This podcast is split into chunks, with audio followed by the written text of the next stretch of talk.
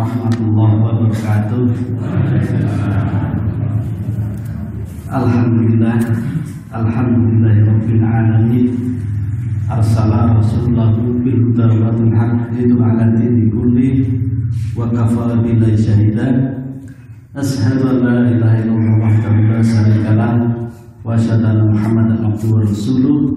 Allahumma shalli ala Muhammad wa ala Muhammad amma ba'du. Bapak yang hormati, wonten ing kesempatan injang menika kawula samangke badhe ngaturaken babakan Yasin, surat Yasin ya. Terus nanti saya akan membahas beberapa pokok isi yang ada di dalam Quran surat Yasin. Kalau kita belajar tafsir itu ada empat pendekatan, ada empat namanya pun metodologi cara kita belajar tafsir. Ingkang setunggal menika tafsir dipun wastani tafsir tahlili. Ya, dados ingkang sepindah tafsir tahlili. Dados tafsir tahlili menika surat uh, ayat dipun tafsiri ayat per ayat. Menika patah tafsir-tafsir Jalalain, tafsir Al-Marawi, tafsir uh, apa Al Azhar menika namunipun tafsir tahlili. Ayat per ayat diperluas, ayat per ayat dikaji, dijelaskan. Menika namunipun tafsir tah tahlili. Ingkang nomor kalih menika tafsir ijmali ingkang mengke kawula ginakaken. Tafsir ijmali menika tafsir secara global. Dados misalipun membahas surat Al-Baqarah, apa sih isi surat Al-Baqarah? Apa surat Yasin lan menika ijmali. Wonten malih namunipun tafsir Muqarrin. Muqarrin menika perbandingan. Misalkan tafsiripun Al-Marawi, tafsiripun Jalalain, tafsiripun itu diperbandingkan. Oh ayat ini ketika Jalalain berbicara tentang tauhid, Al-Marawi tentang tauhid menika membandingkan antar penafsir. Ingkang nomor sekawan nggih menika tafsir maudhu'i utawi tematik. Menika ingkang sak menika kathah ingkang dipun kaji. Tafsir maudhu'i utawi tematik menika misalipun membahas masalah takwa. Terus takwa menika dikumpul dikumpulkan ayat-ayat tentang takwa. Karena di takwa itu banyak sekali ayat-ayat yang menjelaskan tentang takwa dikumpulkan. Misalnya pun ayat tentang iman, terus pertema iman takwa. Lah menika dipun susun berdasarkan ayat-ayat dipun kumpulaken sedanten dipun susun berdasarkan Makkah dan Madinahnya. Dikumpulkan berdasarkan munasabah keterkaitan ayat. Sampai nanti di situ dijelaskan ada hadisnya. Baru si penafsir itu memberikan penjelasan uraian-uraian. Mereka membeta, uh, menggunakan ilmu-ilmu uh, yang luas. Nah, wonten ing kesempatan injang menika kawula badhe menggunakan namanipun metode ijmali yang secara singkat saja karena persoalan waktu agar juga persoalan-persoalan menyangkut masalah eh, pertemuan hanya satu kali ya. menika mudah-mudahan nanti terkait dengan surat Yasin menika kalau bawa Al-Qur'an ya ya Mbak Terus surat Yasin menika surat yang ke-36 ya. Saya kira sudah hafal semua. Juz yang ke-22 diturunkan setelah surat Jin ya. Diturunkan setelah surat Jin. Kemudian surat sebelum ini pun menika surat namanya surat Al-Fatir yang berarti penciptaan. Sesudahnya namanya pun surat As-Saffat menawi kita pahami antara surat sebelumnya dan surat sesudahnya nanti kita bisa dikaitkan apa sih sungguhnya yang dimaksudkan dengan Yasin. Jadi surat Yasin menikah sudah sangat populer di masyarakat. Bahkan e, menurut hemat saya hampir bahkan surat Yasin menikah menjadi istimewa, mendapatkan keistimewaan ya. Meskipun ada surat di dalam Al-Quran ada 114 surat Tapi surat Yasin menjadi istimewa di kalangan masyarakat Indonesia. Nah Apakah keistimewaan itu kemudian orang atau umat Islam bisa memahami isinya atau tidak? Kita juga belum tahu karena saya pernah memberikan riset ya, penelitian di masyarakat di ada meneliti 12 pengajian 12 buku agama serba 12 ya, termasuk saya mengikuti 12 majelis taklim. Ternyata setelah kita uh, ikuti hampir satu tahun itu tidak lebih dari ya 600 ayat. Ya tidak lebih dari 600 ayat. Dan itu berulang-ulang terus ya, ya. oleh karena, karena itu pada kesempatan ini termasuk sesuatu yang populer. Diawali dari Yasin. Ya kalau orang di beberapa tafsir ada mengatakan Yasin apa maksudnya ada yang mengatakan ini yang tahu hanya Allah kan gitu ya Alif Lam ini artinya yang tahu hanya Allah kan ini Nah, kalau dalam ulumul Quran ini dikatakan sebagai namanya fafatihus suwar sebagai pembuka surat ya. Jadi fafatihus suwar sebagai pembuka surat dalam rangka untuk menarik perhatian. Jadi dalam untuk menarik perhatian bagi pembaca bahwa ada sesuatu yang sangat penting. Jadi untuk menarik perhatian ada sesuatu yang penting itu e, banyak difahami oleh dalam konteks ilmu Quran. Ada seorang tokoh namanya tokoh tafsir ya. Kitabnya namanya Mabahis Mabahis fi Ulumil Quran. Sofia Soleh itu mereka mengatakan bahwa Yasin itu sebagai kosam, itu sebagai sumpah. Allah bersumpah ya. Allah bersumpah. Yasin Allah bersumpah di sini. Maka dalam surat Yasin itu di e, setelah kalimat Yasin diikuti wal Qur'anil Hakim. Innaka laminal musallim. Jadi ayat ini menjelaskan tentang ayat 1 sampai dengan ayat 6 ini menjelaskan tentang fungsi diturunkannya Al-Qur'an. Jadi Bapak-bapak, Ibu-ibu menawi memperhatikan dalam Al-Qur'an, pasti di bagian pertama surat itu mayoritas bicara tentang penegasan Al-Qur'an. Misalkan alif lam Dalikal kita pula raiba dalil mutakin menjelaskan tentang di situlah. Jadi misalnya alif lam inilah Al-Qur'an sebagai petunjuk. Nanti di surat surat lain juga bicara tentang penegasan. Nanti di surat Yusuf juga dijelaskan banyak menjelaskan tentang kedudukan Al-Qur'an. Inna menjalan Quran Arabian la'allakum ta'qilun. Sesungguhnya Al-Qur'an kami turunkan dalam bahasa Arab agar kita berpikir misalkan. Maka nanti perhatikan kalau baca Quran pas e, mayoritas surat-surat itu diawali dengan penegasan Al-Quran seperti di Yasin ini dijelaskan bahwa Al-Quran ini adalah Al-Quran yang penuh hikmah jadi Yasin wal Quranil Hakim bahwa ini bagi Allah dianggap penting bahwa Al-Quran itu penuh dengan hikmah kalau bicara hikmah dalam konteks keilmuan Islam selalu diartikan sebagai pengetahuan Berarti di situ Al-Quran banyak pengetahuannya, banyak informasi-informasinya kan begitu kira-kira. Maka dikatakan dijelaskan innakalla minal mursalin. Sesungguhnya engkau Muhammad adalah seorang yang atau seorang dari rasul-rasul ya, salah satu dari rasul-rasul. Ini untuk meyakinkan Nabi Muhammad ya.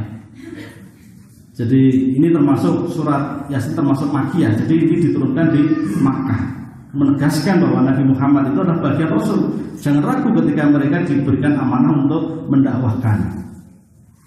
Jadi ayat 1 dengan sampai ayat 6 ini bicara tentang fungsi diturunkan Al-Quran Yaitu Al-Quran sebagai sumber pengetahuan Kemudian kedua adalah Menegaskan bahwa Muhammad sebagai Rasul Yang ketiga adalah Bahwa wahyu Al-Quran itu diturunkan oleh Allah yang maha penyayang jadi tanzilal azir rahim bukan diturunkan oleh siapa pun. Bahkan nanti di ayat terakhir ada tuduhan-tuduhan bahwa ini adalah syair-syair yang dibuat dari, dari Muhammad sendiri kan gitu ya. Tuduhan orang-orang Arab, orang-orang kafir. Ini penegasan. Dan yang keenam adalah di surat keenam menjelaskan bahwa Al-Quran itu sebagai litung diro kauma ma'ung diro uhum fahum ghafilun. Yaitu Al-Quran itu untuk memberikan peringatan kepada kaum yang nenek moyangnya itu belum pernah diberi peringatan karena mereka lalai. Jadi penegasan bahwa Al-Quran itu fungsinya adalah untuk sebagai peringatan kepada Abah Uhum dulu. Jadi ada keluarganya, kaumnya yang dulu adalah orang-orang yang lalai. Ini bagian yang pertama di dalam Quran surat Yasin. Bagian yang kedua adalah menjelaskan bahwa kebanyakan orang-orang kafir pasti akan mendapatkan azab karena mereka tidak mengindahkan peringatan sebagaimana di ayat yang ke-6 tadi. Ini di ayat yang ke-7 sampai dengan ayat yang ke-10. Jadi ayat yang 7 sampai 10 itu bicara tentang kebanyakan orang-orang kafir pasti mendapatkan azab karena tidak mengindahkan. Ini karena janji Allah tadi ya, janji Allah laqad hakul laqad hakal qaulu ala aksarihim bahum la yu'minun karena ini jadi kebanyakan orang-orang kafir itu akan mendapatkan karena mereka tidak meyakini apa yang e, disampaikan, apa yang dibawa oleh Muhammad yaitu berupa risalah-risalah dari Allah Subhanahu wa taala. Kemudian bagian yang ketiga di surat Yasin itu bicara tentang peringatan yaitu Al-Quran tadi sebagai pembawa peringatan itu hanya berguna bagi orang-orang yang takut kepada Allah. Jadi kalau Al-Quran itu disampaikan kepada orang-orang yang kafir apa pun ya, itu pasti mereka tidak punya efek apa pun, tidak punya implikasi apa pun.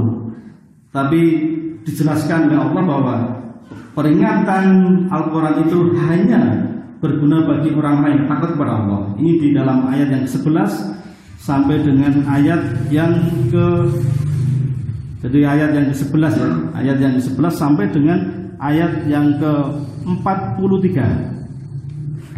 Jadi ini agak panjang penjelasannya. Jadi orang-orang yang takut jadi di, tadi disampaikan bahwa sungguh ya engkau hanya memberi peringatan kepada orang-orang yang mau mengikuti peringatan dan yang takut kepada Tuhan yang Maha Pengasih walaupun mereka tidak melihatnya maka berilah kabar gembira dengan ampunan dan pahala itu bagi orang-orang yang takut kepada Allah.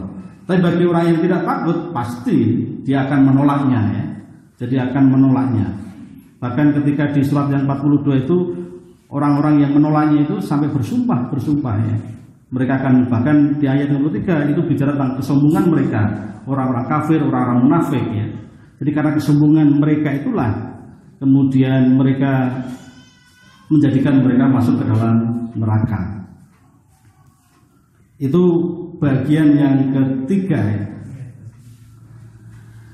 kemudian bagian yang keempat Bapak Ibu sekalian di ayat 13 Maaf, jadi ya tadi ayat yang ketiga tadi ayat bagian yang ketiga tadi ayat 11 sampai dengan ayat ke-21. Eh, yang ayat sampai ke-13.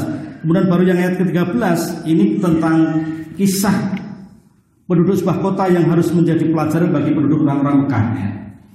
Jadi dimulai dari ayat yang ke-13 ayat yang ke-13 itu dan buatlah suatu perumpamaan bagi mereka yaitu penduduk suatu negeri ketika utusan-utusan datang pada mereka. Jadi di ayat 13 sampai dengan ayat 29 itu mengisahkan ya mengisahkan bahwa dulu ada sebuah kisah bahwa ketika Allah mengutus dua orang utusan kepada sebuah kaum kalau di sini dijelaskan sebagai Korea ya. Sebagai Korea sebuah kampung atau penduduk atau negeri itu kemudian ditolak mentah-mentah. Ya utusan ini oleh Allah di, uh, didatangkan oleh Allah untuk memberikan peringatan-peringatan kepada sebuah penduduk itu. Tapi kemudian penduduk sebuah Korea itu negeri itu kemudian menolak. Nah maka kemudian ada sebagian di antara satu orang yang kemudian membela kedua orang itu Nah satu orang yang membela dua orang itulah kemudian mereka sampai mati dibunuh. Ya. Karena dari di, di antara kaum itu, ya, di antara kaum itu kemudian membunuh orang itu. Dan sesungguhnya orang itu sudah bagian dari penduduk di situ. Nah ini menggambarkan bahwa yang namanya sebuah jalan dakwah, jalan mengajak kepada kebaikan itu pasti ada tantangan, ya, pasti ada tantangan. Misalkan di sini pengajian pun juga saya kira ada tantangannya, ada yang tidak suka, tidak dan sebagainya. Kalau ada orang memutusan atau mungkin memberikan ceramah, memberikan nasihat-nasihat, pasti di situ ada di antara sebuah komunitas kampung itu pasti ada yang menentang. Itu karena sudah menjadi hukum alam ya.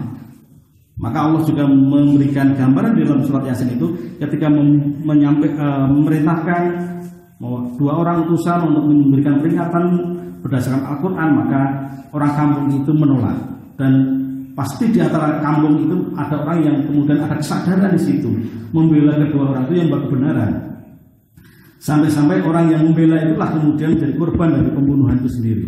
Nah di sini menggambarkan bahwa di ayat 13 eh, sampai dengan ayat 29 itu menggambarkan bahwa begitu namanya kebaikan, kebenaran ini itu memang harus diperjuangkan, Pak. Jadi tidak ada kebaikan itu kemudian dengan sendirinya tidak, tapi harus diperjuangkan di situ. Itulah yang kemudian mengilhami maka para pendakwah-pendakwah itu harus beristiqomah. Jadi kalau hanya seperti saya sekali datang itu mungkin gampang ya, mungkin sesekali, tapi orang yang rutin ya. Tadi disampaikan bahwa ada Pak Nasruddin, ada Pak Hardi, itu yang berat yang rutin itu.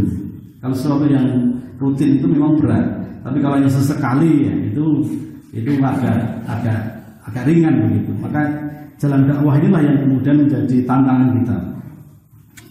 Kemudian bagian yang kelima atau isi dari surat Yasin adalah ada penyesalan orang-orang yang tidak beriman nantinya. Jadi di situ ada ya hasratan alal ibad ma ya'tihim mirusulin ila kanu bi yastahzi'un. Jadi ada penyesalan terhadap orang-orang yang hamba-hamba itu setiap datang seorang rasul kepada mereka dan mereka selalu memperolok-olok. Dan tidakkah mereka mengetahui berapa banyak umat-umat sebelum mereka yang telah dibinasakan dan orang-orang yang telah kami binasakan kata Allah tidak ada yang kembali kepada mereka. Jadi di situ berikan informasi bahwa orang yang mengolok-olok, orang yang menentang itu besok akan menyesal. Jadi besok akan menyesal. Maka oleh karena itu agar kita tidak menyesal, maka kita perlu persiapan dini kan kira-kira begitu. Ini di ayat 30, 31, 32. Bagian yang keenam adalah ini yang lebih banyak ya. Jadi ayat di dalam surat Yasin itu yang paling banyak sendiri adalah ketika Allah menyampaikan tanda-tanda kebesarannya Allah. Misalkan di surat 33, eh, di ayat yang ketiga-tiga, wa ayatul lahumul ardul maitatu.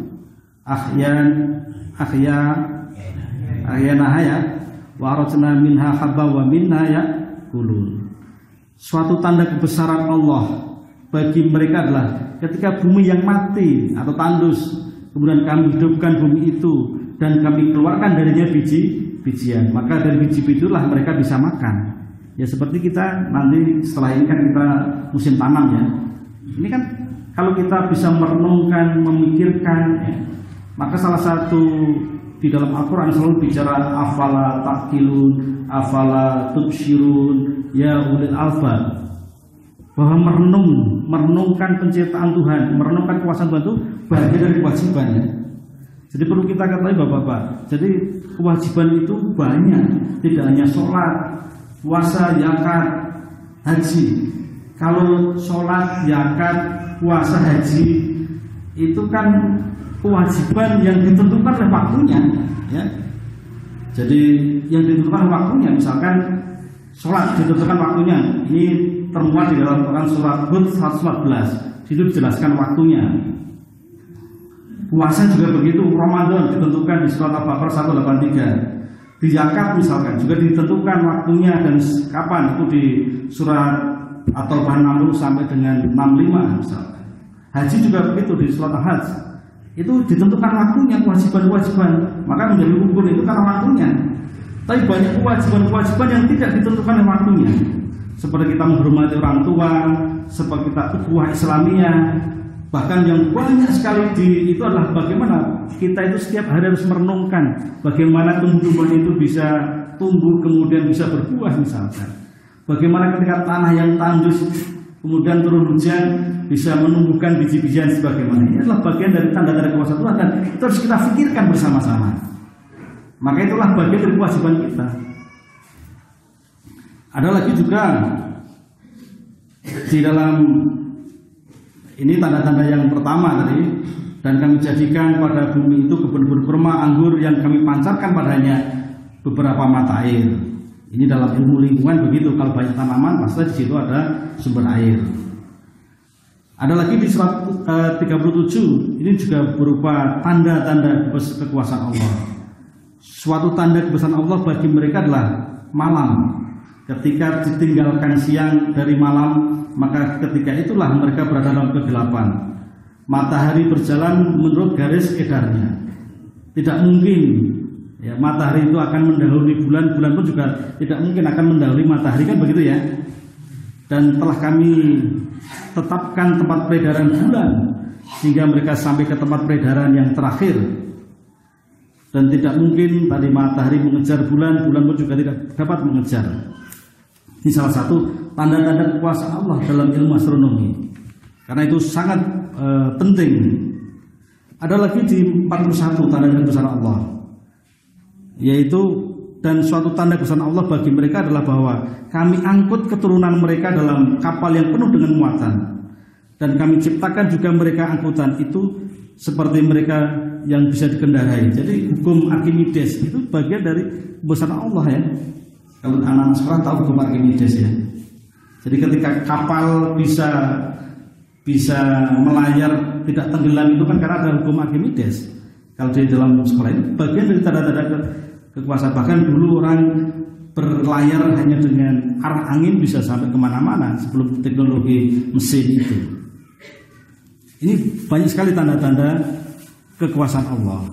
Ini di tadi di Quran surat Yasin mulai dari 33 sampai dengan yang ke-50 ya.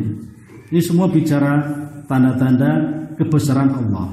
Bahkan nanti ada satu lagi misalkan salah satu tanda itu adalah yaitu ketika menciptakan ya. Ketika Allah menciptakan mereka itu dari berpasang-pasangan itu juga bagian dari kebesaran Allah. Artinya apa? Laki-laki punya hasrat dengan perempuan perempuan punya hasrat dengan laki-laki kemudian mereka memiliki keturunan. Itu perlu kita renungkan juga. Mengapa Tuhan memiliki itu memberikan rasa itu kan ya?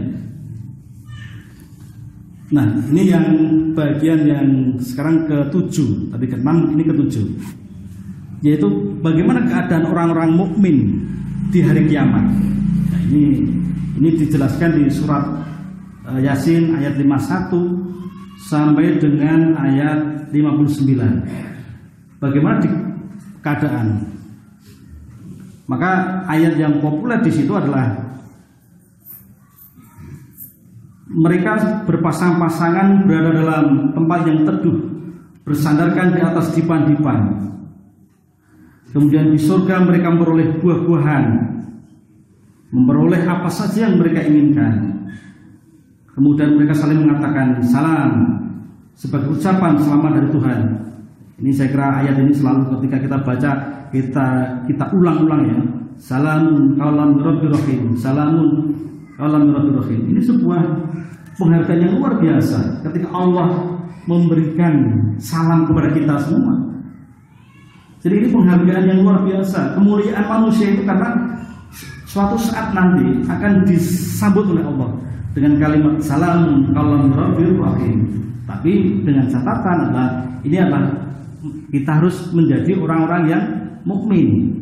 Maka digambarkan bahwa orang-orang mukmin di hari kiamat itu adalah mereka nanti akan menjadi penghuni surga. Mereka berpasang-pasangan. Sering ada pertanyaan di situ dijelaskan kan di situ uh, selalu di, selalu ada pertanyaan ya. Jadi ketika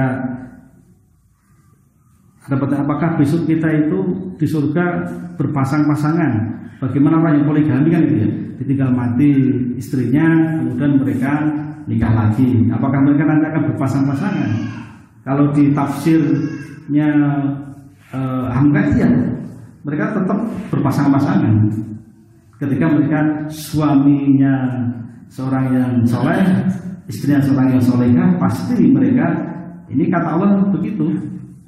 Jadi di situ mereka bicara hum wa azwajuhum fi dilalin alal araiki muttaqiun. Mereka selalu mereka itu dan berpasangan berada dalam tempat yang teduh dan bersandar di dipan di atas. Maka tafsirnya uh, Al-Azhar uh, Hamka mengatakan ada ketika ada pertanyaan bagaimana? Kalau istrinya tidak hanya satu apakah dia berpasangan? Berpasangan sama berpasangan artinya seorang laki-laki punya istri dua ya dua berpasangan kan? Kira-kira begitu. Ini yang pertanyaan ketika dulu Hamka ditanya tentang seseorang jadi gambaran orang-orang yang tadi jadi orang-orang tapi berbeda nanti orang-orang kafir jadi orang-orang yang bermukmin itu nanti janji Tuhan dalam surat Yasin ini adalah besok akan masuk surga mereka di tempat yang teduh dipan-dipannya adalah yang bagus-bagus kemudian di surga itulah mereka mendapatkan salam ya dari Tuhan dari Allah Subhanahu wa taala dengan ucapan salamun qalam rabbir rahim. Bagian yang kedelapan adalah sekarang adalah celaan Allah terhadap orang-orang yang tidak beriman. Ini di surat Yasin ayat yang 60 sampai dengan 68 ya. Jadi ini celaan jadi di situ kita bacakan atau e, di surat 60 bukankah aku telah memerintahkan agar kamu tidak menyembah setan? Sungguh setan itu musuh yang amat nyata. Jadi dulu manusia diingatkan, kamu menyembahlah kepada Allah. Tapi bagi orang-orang yang tidak beriman, orang-orang yang kafir, mereka tetap menyembah setan ya. Ini yang saya kira penting untuk Dulu kan disampaikan Alhamdulillah ilaikum ya bani adama Allah tak putus syaiton innahu lakum aduwwum mubin. Lo diperingatkan, hei yang Adam, kamu jangan sekali-kali menyembah setan gitu loh kira-kira. Dan anak cucumu jangan sekali-kali menyembah setan karena setan itu musuh yang nyata. Jadi setan itu harus kita musuhi, Pak. Jangan sekali-kali kita bersahabat dengan setan. Ya, tentu di sini nanti kita kalau kita ingin musuh setan tentu harus kita uh, beriman. Maka ketika orang beriman pasti akan dimusuhi oleh setan ya. Tapi ketika orang tidak beriman pasti mereka berkawan dengan setan otomatis itu. Hukum hukum sosialnya kemalannya begitu. Kalau kita beriman pasti kita itu harus berusaha membuat front perlawanan terhadap setan. Karena setan selalu mengajak kepada keburukan, selalu mengajak kepada kejahatan. Itu pasti. Nah, ini ayat 60 sampai dengan 68. Maka di 68 itu bicarakan barang siapa kami panjangkan umurnya, niscaya kami akan kembalikan kepada awal kejadian. Maka mereka tidak mengerti. Jadi di ayat 68 ini menjelaskan bahwa karena orang-orang yang selalu bersahabat dengan setan itu di ayat sebelumnya bicara tentang penyesalan mereka ingin dikembalikan kepada dunia untuk membuat kebaikan gitu. Tapi oleh Allah dikatakan barang dan barang siapa kami panjangkan umurnya saya kami akan kembalikan dia ke awal kejadian. Seperti sebagaimana dulu kejadian sebelumnya. Sudah di ke dunia untuk berkebaikan mereka bersahabat dengan setan. Tapi ketika sudah bersahabat setan kemudian ketika mereka mati mereka menyesal ingin dikembalikan ke dunia lagi mereka berjanji akan berkebaikan. Tapi oleh Allah dikatakan sudah kamu sudah saya panjangkan umurnya maka dengan begitu kalau sudah sampai pada waktunya akan kita kembalikan kepada asal kejadian. Ini bagian yang ke-8 bagian ke-9 adalah ketika Tuhan ketika uh, ini ketika Nabi sebagai seorang utusan itu kemudian ada tuduhan-tuduhan. Yaitu di surat 69 sampai dengan eh, di ayat 69 sampai dengan ayat 70 ya. Ayat 69 ayat 70 itu membicara, eh, tentang tuduhan-tuduhan bahwa Al-Qur'an tadi yang disampaikan sebagai apa tuduhan-tuduhan Al-Qur'an tuduhan-tuduhan kepada Nabi bahwa Al-Qur'an tadi hasil karya dari Nabi Muhammad hasil dari Nabi Muhammad sehingga Nabi itu dikatakan sebagai seorang yang ahli syair jadi orang-orang kafir tadi menjelaskan ini loh itu bukan dari Tuhan itu adalah syair dari Nabi Muhammad. Maka di dalam Quran surat yang ke-69 dinyatakan bahwa wa ma alam sitra wa ma yanbagillah in huwa illa dzikrun wa qur'anum mubin. Dan kami tidak mengajarkan syair kepada Muhammad. Dan syair itu tidaklah pantas baginya. Al-Quran itu tidak lain hanyalah pelajaran dan kitab yang jelas jadi ketika dulu Nabi menyampaikan risalah-risalah itu ada tuduhan dari orang-orang kafir yang tidak mau diberi peringatan itu, tidak mau dikasih Al-Quran itu, sehingga mereka menuduh Al-Quran itu sebagai karya dari syair, kan kira-kira begitu ya. Tapi kemudian Allah menjelaskan tidak sama sekali bahwa Al-Quran itu adalah pelajaran, Quran itu adalah kitab yang jelas. Ini. Kemudian ayat 70 agar dia memberi peringatan kepada orang-orang yang hidup hatinya dan agar pasti ketetapan azab terhadap orang-orang kafir. Jadi maka ketika kita ini juga masuk strategi dakwah. Jadi ketika kita menyampaikan kepada orang-orang kafir misalkan, ya mereka itu orang-orang yang tertutup hatinya. Di Quran surat Baqarah di awal-awal itu juga dinyatakan. Jadi kita memberikan itu yang yang hatinya terbuka, yang mau menerima tentang kebaikan. Nah, bagian yang terakhir Bapak Ibu sekalian, bagian yang terakhir ini adalah yang ke-10 itu adalah tentang kekuasaan Allah membangkitkan manusia di hari kiamat. Jadi di ayat 71 sampai 83 ini adalah tentang kematian. Maka kalau tradisi kita, tradisi kita itu orang mati ya. Tapi saya tidak tahu apakah di sini atau tidak, saya juga tidak karena ada berbagai pandangan ya. Jadi Sesungguhnya ayat yang bicara tentang kematian itu ya hanya di surat 71 sampai dengan surat eh, ayat yang ke-71 sampai ayat yang 83. Jadi kekuasaan Allah membangkitkan manusia di hari kiamat. Jadi kekuasaan Allah membangkitkan di hari kiamat.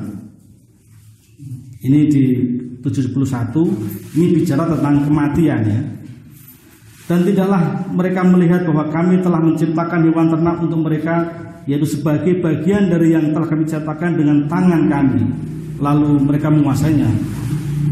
Kemudian di ayat 77 dan tidaklah manusia memperhatikan bahwa kami menciptakan dari stres mani yang ternyata dia itu menjadi musuh yang nyata.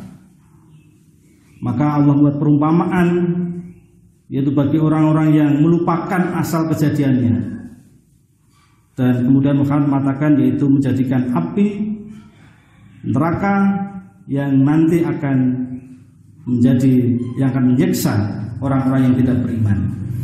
Jadi Bapak Ibu yang kami hormati, jadi ayat yang ke-71 sampai 83 itu bicara tentang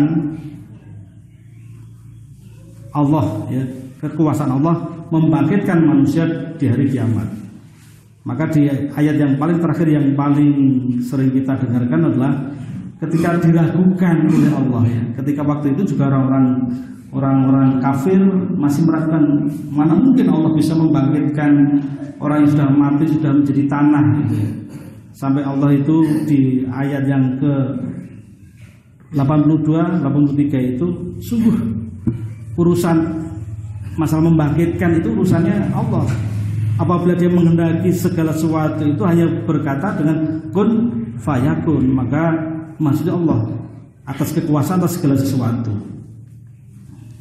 Jadi ini kalau kita ringkas ada 10 poin ya menurut menurut pemahaman saya berdasarkan saya melacak di beberapa tafsir tadi tafsir yang saya baca beberapa hari kebetulan saya itu kuliah ngajar tafsir lagi jadi sedikit selalu bicara ini. Setelah saya lacak ada minimal ketika kita bicara kita baca surat yasin yang sudah kita hafal betul dan menjadi istimewa itu ternyata bicaranya minimal ada 10 hal tadi ya. 10 hal tadi. Yang pertama tentang fungsi Al-Quran diturunkan kepada Muhammad. Yang kedua tentang bagaimana orang-orang kafir itu pasti akan mendapatkan azab yang ketiga tentang peringatan hanya berguna pada orang yang takut kepada Allah. Kemudian yang keempat adalah tentang bagaimana kisah e, sebuah penduduk kota yang kemudian di situ Allah memberikan utusan. Ya itu biasa utusan itu selalu ditentang di sebagian masyarakat. Tapi tetap Allah akan memberikan pembelaan. Dan pembelaan itu tidak dari luar tapi dari penduduk itu sendiri dari kaumnya itu kira sudah menjadi bagian yang yang saya sudah menjadi. Sehingga kita kadang-kadang kita melihat di WA di WA ya ada ini ini, ini dan sebagainya. Ada kekhawatiran. Masalah masalah berlangsungan agama kita itu adalah Allah sendiri yang akan membela ya. Jadi kadang kita itu sebagai pembela seakan-akan menempatkan diri kita sebagai sebagai apa ya sebagai pembela tapi di Al-Quran jelas sekali Allah akan membela dengan sendirinya, dengan kekuasaannya itu. Tapi juga melalui upaya-upaya tentunya. Jadi kisah penduduk di sebuah kota tadi yang kemudian sehingga menjadi pelajaran. Kalau dulu pembelajaran di Mekah, tapi saya kira ini bisa kita belajar di, di sekitar kita di kampung kita. Yang kelima adalah penyesalan orang-orang yang tidak beriman. Ya, orang yang tidak beriman pasti akan menyesal nanti. Kemudian yang keenam adalah bicara tentang tanda-tanda kekuasaan Allah. Kemudian yang ketujuh ini tentang bagaimana keadaan orang-orang mukmin di hari kiamat. Tadi janji lah, kita diberikan surga. Sampai nanti di surga itulah kita dipasangkan pasangkan dengan pasangan kita. Bahkan nanti ketika kita di surga itulah maka Allah akan menyapanya dengan ucapan yang sangat mulia, sangat menunjukkan salamun kaulam rahim. Kemudian yang kedelapan lah bagaimana celaan orang-orang yang tidak beriman. Jadi artinya uh, hukuman bagi orang yang tidak beriman. Dan yang kesembilan adalah tentang bagaimana Muhammad itu bukan seorang penyair.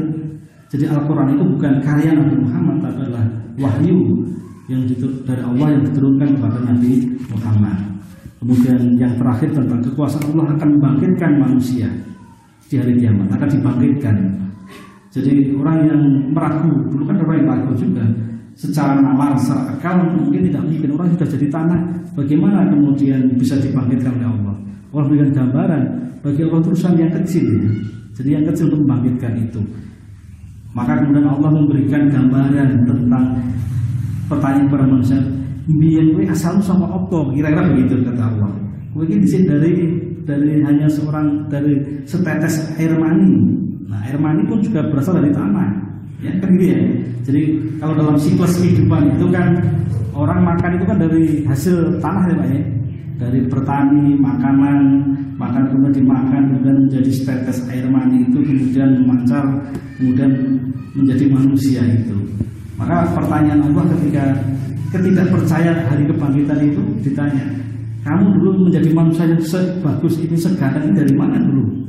Oh, dijelaskan ditelusuri maka melalui akal-akal itulah kemudian dia oh iya ternyata dulu Allah menciptakan manusia dari yang tiada menjadi ada dari hanya dari unsur-unsur tanah kemudian menjadi manusia yang gagah bahkan pada saatnya akan menjadi menentang tentang itu.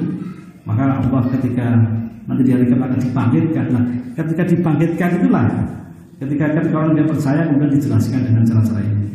Maka di ayat tadi yang ke-82 tadi Allah dengan menyatakan sungguh membangkitkan itu urusannya Allah gitu ya. Apabila dia menghendaki, dia pasti hanya berkata pun fayakun. Maka itulah akan bangkit. Maka mahsuci Allah ditutup ayat itu, mahsuci Allah yang di tangannya kekuasaan atas segala sesuatu ya.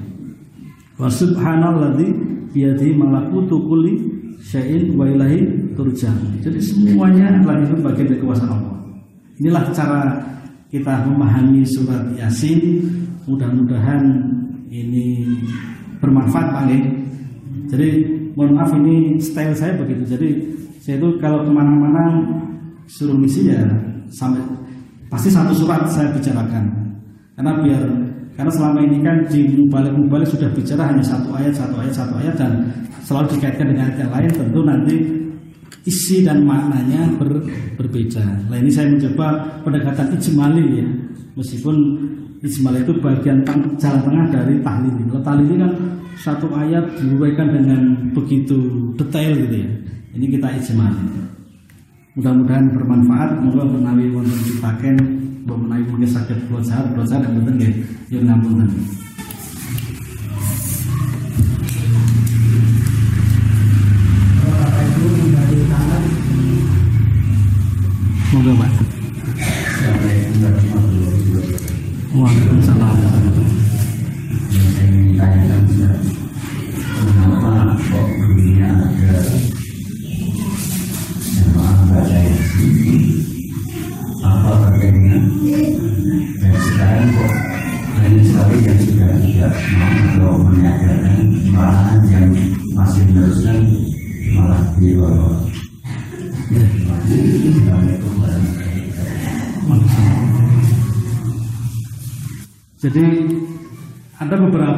Pandangan ya. Jadi kita tidak satu karena agama Islam itu kan sudah sejarah tadi, sejarah. Kalau kita bicara Islam itu ya tentu Al-Quran dan As-Sunnah bagi kita sebagai Al-Sunnah ya. Bagi orang yang lalu tidak Al-Sunnah ya hanya Al-Quran. Nanti jangan buka di YouTube saya tentang ingkar sunnah ya. Nanti ini itu yang pertama itu dulu. Jadi Islam itu sudah bersejarah panjang sehingga orang memahami Al-Quran orang memahami sunnah itu kemudian e, selalu ingin menyelesaikan persoalan-persoalan keagamaan mereka. Nah, apakah kemudian pada perkembangan berikutnya Yasin itu menjadi istimewa? Bahkan dibacakan dalam kematian ya. Orang yang mungkin sakaratul maut tidak mati-mati kemudian dibaca Yasin agar cepat meninggal kan ya. Dalam sejarah fakta itu ada gitu loh bahkan di di pengantar surat yasin dalam tafsirnya tafsirnya Hamka juga menyatakan begitu. Mereka pernah melakukan itu. Tetapi itu tidak bisa kemudian di kemudian jadikan harus begitu tidak. Orang dalam perkembangan agama itu selalu mengalami peristiwa-peristiwa yang selalu berkenaan berbeda-beda. Contoh misalkan begini. Dalam sejarah Sunan Kalijogo itu bisa saja ranting-ranting itu bisa jadi emas gitu.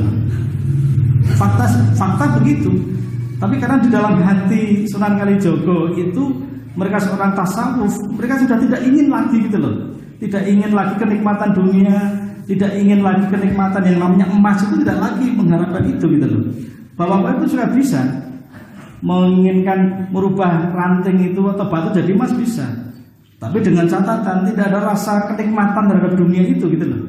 Tapi kalau dalam hati, dalam pikiran masih mereka menginginkan kenikmatan dunia ya sulit gitu loh. Peristiwa itu tidak akan terjadi. Begitu juga terkait dengan Yasin, perlakuan Yasin itu memang dalam sejarah itu ada orang yang kemudian mengistimewakan karena ayat surat Yasin juga tidak termasuk dikatakan surat-surat yang yang tidak terlalu panjang tapi juga tidak terlalu pendek maka dikatakan surat yang sedang-sedang ya dalam bahasa tafsir itu sebagai maksurat itu adalah antara ayat 50 sampai dengan 100 itu yang sedang yang panjang-panjang. Nah di situ ada beberapa seorang misalkan atau ilah ya dalam al-hikamnya misalkan. Kemudian juga di dalam uh, sehat bekerja ini dalam itu memang mereka itu punya kesan sendiri terhadap surat-surat itu mengistimewakan sendiri. Tapi kemudian karena dia punya pengikut dia punya murid kemudian mereka mengikuti jejak guru-gurunya itu sehingga mereka memang ada peristiwa-peristiwa yang yang bisa dikatakan peristiwa-peristiwa yang tidak lazim tetapi itu apakah kemudian yang jadi pertanyaan apakah itu berlaku dari general atau tidak kira-kira begitu jadi maka orang memperlakukan surat yasin bermacam-macam bermacam-macam ada juga orang yang memperlakukan surat kafi juga bermacam-macam. Ada orang yang memperlakukan surat Maryam juga bermacam-macam. Itu karena di dalam Al-Quran tadi, saya, saya, sebagai sebagai peringat, sebagai penyejuk tadi, orang bisa sejuk hatinya ketika baca surat uh, Al-Waqiah misalnya ada. Orang yang merasa sejuk ketika baca surat Yusuf bisa saja. Ini kan sangat bagaimana umat itu berinteraksi terhadap Al-Quran itu karena orang menjiwai sendiri-sendiri bagi di kampung-kampung saya orang yang paling menjiwai itu Ustaz Kulhu ya karena ya orang misalkan dalam keadaan ketakutan itu mereka baca kulhu karena keyakinan mereka semangat spiritual mereka berangkat dari situ. Sehingga mereka punya impact juga punya dampak juga. Terutama dampak psikologis seseorang itu. Ini kan kalau kita bicara spiritual bicara ritual itu bicara tentang kemareman ya. Kemareman. Nah kemarahan itu setiap orang berbeda-beda Pak Ini yang perlu kita pahami Sehingga orang memperlakukan. Nah yang menjadi persoalan adalah Orang kemudian memutuskan sejarah itu. Bagaimana sih sejarah dulu surat Yasin kemudian diperlakukan seperti itu. Ini yang kemudian terputus di situ. Coba kita lihat di surat Al-Kahfi. Itu banyak orang-orang ketika kesulitan Mereka dalam keadaan stres. Jadi di Kalau Bapak Ibu ke Tasikmalaya ya di Abah Anom itu yang mereka tempatnya orang narkoba, mereka yang dibaca setiap hari adalah Al-Kafi. terus itu. Karena di situ adalah ada kisah seorang yang e, dengan kebaikan mereka itu meskipun di tengah di tengah-tengah ke keterputusasaan itu ketika mereka dilumuri dengan masalah maka ada kebaikan-kebaikan satu kebaikan itu bisa melahirkan sebuah e, semangat dalam menyelesaikan masalah kira-kira begitu ini yang dalam sejarah memang Yasin menjadi media yang penting karena surat ini mudah dihafal surat ini mudah tidak terlalu panjang juga tidak terlalu pendek maka di ayat yang terakhir itulah yang tadi kita bicara tentang kebangkitan jadi sesungguhnya orang Yasin itu diawali dari sebuah penegasan ya. Penegasan kita kepada Rasul bahwa ada pengakuan yang bahwa Nabi Muhammad itu utusan Allah. Al-Quran itu sebagai sumber pengetahuan. Memang di dalam Al-Quran di surat Yasin yang terakhir tadi bicara tentang kebangkitan. Jadi mengapa dibaca orang yang mati? Itu agar orang-orang yang hidup itu mengerti tentang bahwa kita itu bisa dibangkitkan. Kita belajar dari orang yang mati itu gitu loh. Kira-kira ulama begitu, tapi kemudian banyak yang terputus tidak menjelaskan. Yang penting ada orang mati dibacakan Yasin, orang mati jalan Yasin, kira-kira begitu. Tetapi sesungguhnya Al-Quran itu untuk orang hidup ya, bukan untuk orang mati. Nah yang orang hidup, orang yang mati itu dapat kebaikan dari dari kita. Kalau kita itu terkhususnya dari anak-anaknya gitu loh ya. Dari anak-anaknya. Ketika kita berbuat baik kepada berbuat baik kepada apa orang tua orang kita sebagai anak berbuat kebaikan maka itu menjadi amal jari kepada orang tua kita gitu loh. Nah sesungguhnya menurut pemahaman saya berdasarkan yang saya baca dari Hamka itu adalah sesungguhnya yang dibaca orang mati itu agar diperuntukkan orang yang hidup bukan orang yang mati ya. Nah orang hidup itu akan menyadari bahwa kita besok juga akan mati, besok kita akan dibangkitkan, kita belajar dari kisah-kisah itu gitu loh. Nah sehingga uh, orang yang hidup ini akan jauh lebih baik ya. Kira-kira begitu Pak. Jadi yang orang hidup itu jauh lebih baik. Lah hanya persoalannya adalah tadi ada keterputusan. Jadi ujung penting dibaca ke Yasin, loh hasilnya seperti apa? Oh itu doa. Apakah kita tidak boleh mendoakan orang mati? Boleh, bahkan dianjurkan kita mendoakan ya. Jadi kita yang hidup mendoakan orang mati ya didoakan. Tapi doa itu yang lebih bagus itu adalah kepada doa yang mendoakanlah anak anak kita. Kalau kita sudah mati, yang lebih afdol itu adalah anak-anak cucu kita itu. Itu ada tuntunannya kalau itu. Lah bagi orang lain kita hanya sebagai orang lain kita membantu, membantu kita sebagai orang muslim kan selalu di eh, di Quran juga disebutkan Allah maghfir lil mu'minina wal minat wal muslimina wal muslimat al ahyahu min wal amwat. Jadi kita boleh meminta ampunkan orang-orang itu diperbolehkan loh ya. Itu Quran. Jadi kita baca itu di Quran juga kita temukan. Allah maghfir lil mu'minina wal mu'minat. Orang kita mendoakan orang-orang mukmin laki-laki maupun perempuan. Kemudian yang masih hidup maupun yang sudah mati gitu loh. Itu sebagai dasar kita. Lainnya cuma yang jadi persoalan itu adalah selalu ada pengkhususan-pengkhususan itulah. Kalau sudah masalah pengkhususan-pengkhususan itulah yang kemudian kita itu ya apa itu masalah tadi kemaruman masalah sebagainya. Kan selalu kita baca ada khususan-khususan itu ya. Ya tidak apa khususan-khususan. Itu bagi anak-anak kita itu kan sebagai orang tua, sebagai anak mendoakan orang tua wajib hukumnya. Di Al-Quran juga ada dalilnya. Nah bagi orang lain mendoakan orang yang sudah mati maupun hidup juga ada dalilnya. Lainnya kemudian peristiwa ritualnya itu apakah dikhususkan? Nah, itu yang menjadi pandangan yang berbeda-beda. Kira-kira begitu Pak Cekap ya. Terima kasih Bapak ingkang hormati ingkang sakit kula aturaken saestu menika kula mboten sok pinter mboten ya namun kita belajar bersama-sama mudah-mudahan ini bermanfaat. Mengapa saya baca uh, kajian Yasin? Karena ini saya kira Yasin menjadi yang, yang penting gitu. Kalau di kampus saya selalu bicara tentang surat-surat tentang kauniyah ya, yang lebih tentang kealaman, ya. Bicara tentang sejarah penciptaan, bicara tentang tauhid dan sebagainya. Saya kira itu dari saya. Terima kasih. Assalamualaikum warahmatullahi wabarakatuh.